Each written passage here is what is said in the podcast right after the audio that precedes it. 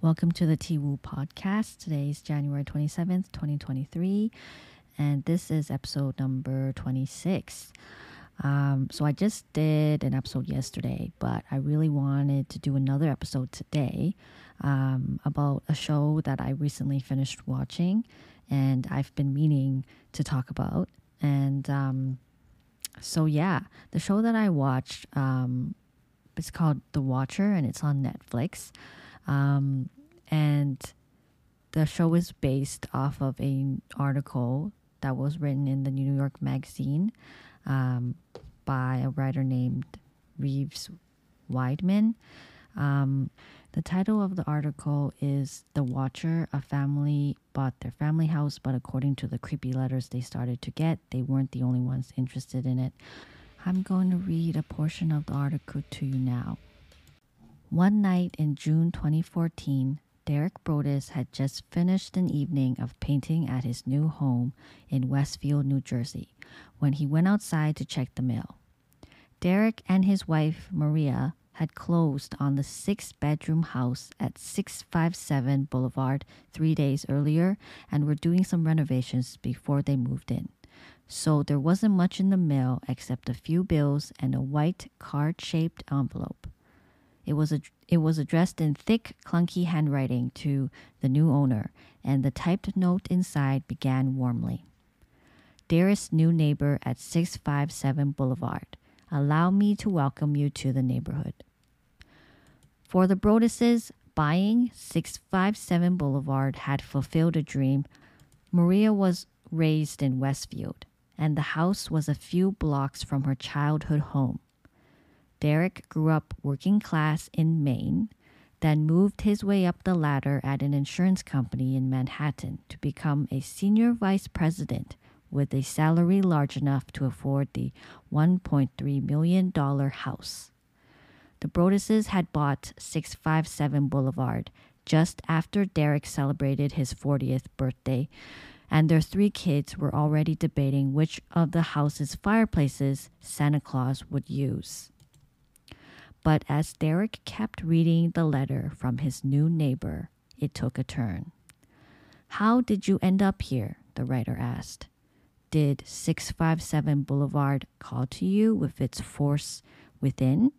The letter went on. 657 Boulevard has been the subject of my family for decades now, and as it approaches its 110th birthday, I have been put in charge of watching and waiting for its second coming. My grandfather watched the house in the 1920s, and my father watched it in the 1960s. It is now my time. Do you know the history of the house? Do you know what lies within the walls of 657 Boulevard? Why are you here? I will find out. The author's reconnaissance had apparently already begun. The letter identified the Broaddus's Honda minivan as well as the workers renovating the home.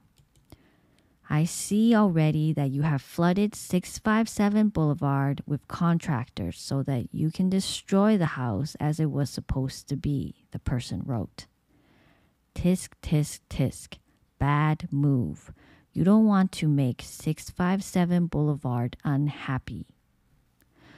Earlier in the week, Derek and Maria had gone to the house and chatted with their new neighbors while their children, who were 5, 8, and 10 years old, ran around the backyard with several kids from the neighborhood.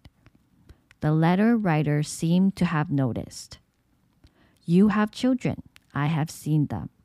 So far, I think there are three that I have counted. The anonymous correspondent wrote before asking if there were more on the way. Do you need to fill the house with the young blood I requested? Better for me. Was your old house too small for the growing family, or was it greed to bring me your children? Once I know their names, I will call to them and draw them to me. The letter had no return address. Who am I? the person wrote. There are hundreds and hundreds of cars that drive by 657 Boulevard each day. Maybe I am in one. Look at all the windows you can see from 657 Boulevard. Maybe I am in one.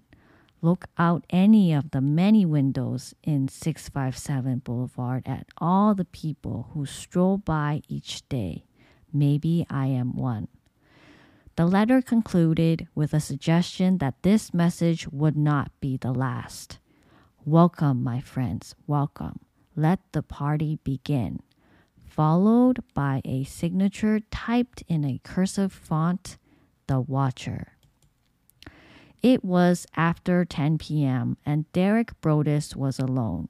He raced around the house, turning off the lights so no one could see inside. Then called Westfield Police Department. An officer came to the house, read the letter, and said, What the fuck is this? He asked Derek if he had enemies and recommended moving a piece of construction equipment from the back porch in case the watcher tried to toss it through a window. Derek rushed back to his wife and kids, who were living at their old home elsewhere in Westfield. That night, Derek and Maria wrote an email to John and Andrea Woods, the couple who sold them 657 Boulevard to ask if they had any idea who the watcher might be or why he or she had written. I asked the Woods to bring me young blood, and it looks like they listened.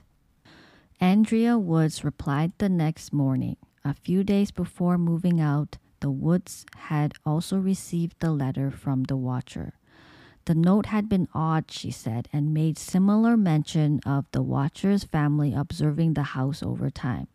But Andrea said she and her husband had never received anything like it in their 23 years in the house and had thrown the letter away without much thought.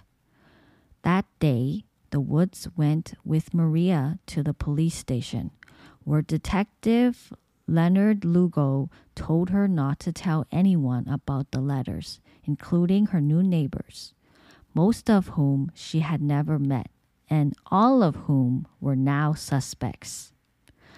The Broadduses spent the coming weeks on high alert. Derek canceled a work trip, and whenever Maria took the kids to their new house, she would yell their names if they wandered into a corner of the yard. When Derek gave a tour of the renovation to a couple on the block, he froze when the wife said, It'll be nice to have some young blood in the neighborhood. The Broaddus's general contractor arrived one morning to find that a heavy sign he'd hammered into the front yard had been ripped out overnight. Two weeks after the letter arrived, Maria stopped by the house to look at some paint samples and check the mail. She recognized the thick black lettering on a card shaped envelope and called the police. Welcome again to your new home at 657 Boulevard, the watcher wrote. The workers have been busy and I have been watching you unload carfuls of your personal belongings. The dumpster is a nice touch. Have they found what is in the walls yet? In time they will. This time, the watcher had addressed Derek and Maria directly, misspelling their names as Mr. and Mrs. Bradis. Had the watcher been close enough to hear one of the Broaddus's contractors addressing them? The watcher boasted of having learned a lot about the family in the preceding weeks, especially about their children. The letter identified the Broaddus's three kids by birth order and by their nicknames, the ones Maria had been yelling I am pleased to know your names now and the name of the young blood you have brought to me, it said. You certainly say their names often. The letter asked about one child in particular, whom the writer had seen using an easel inside an enclosed porch. Is she the artist in the family? The letter continued. 657 Boulevard is anxious for you to move in. It has been years and years since the young blood ruled the hallways of the house. Have you found all of the secrets it holds yet? Will the young blood play in the basement? Or are they too afraid to go down there alone? I would be very afraid if I were them. It is far away from the rest of the house. If you were upstairs, you would never hear them scream. Will they sleep in the attic or will you all sleep on the second floor? Who has the bedrooms facing the street? I'll know as soon as you move in. It will help me to know who is in which bedroom. Then I can plan better.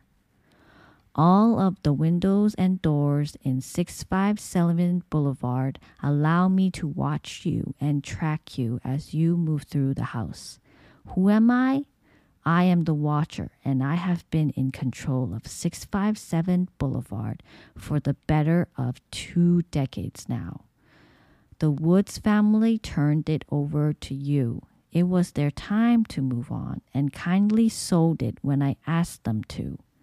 I pass by many times a day. 657 Boulevard is my job, my life, my obsession. And now you are too, Braddis family. Welcome to the product of your greed.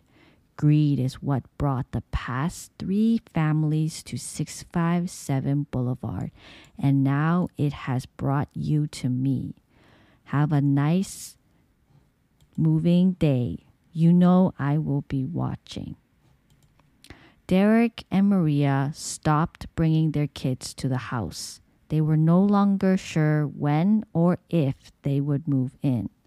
Several weeks later, a third letter arrived.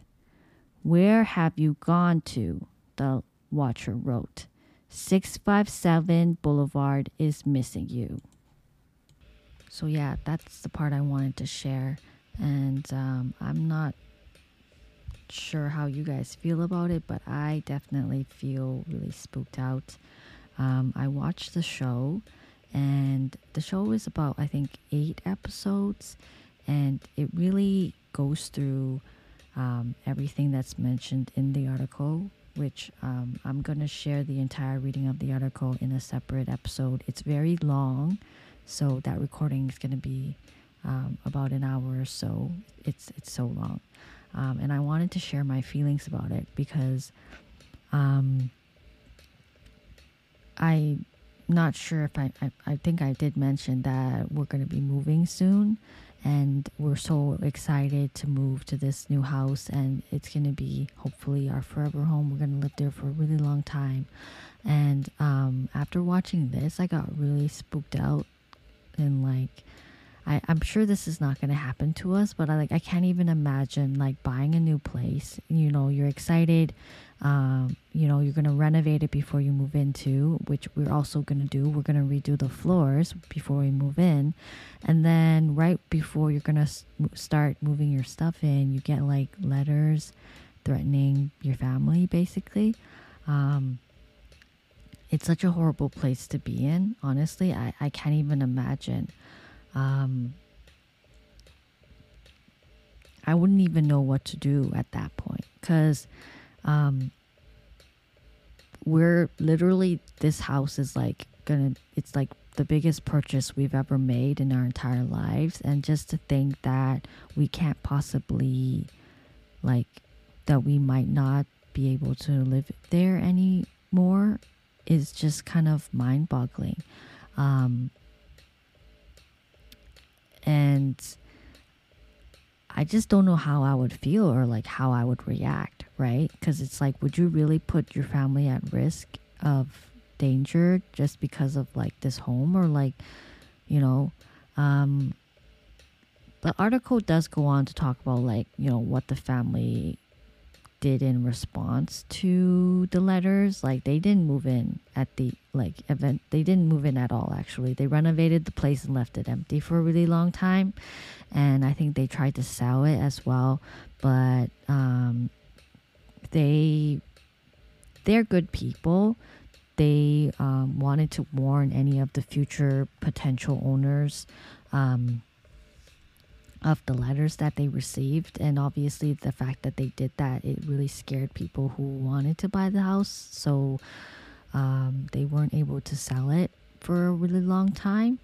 And then the article that i read it was written in um, i'm not sure i think 2018 or something like that. And this happened in 2014 but then after the, sh- the, the show came out in 2020 there was an update after and they basically said that the house was sold to another family in 2019 and apparently they didn't receive any letters after that. So that's really really weird. It just seems like these letters might have been sent to that family like to harass them but i honestly wouldn't like what kind of person does that? Like, it's such a mean thing to do.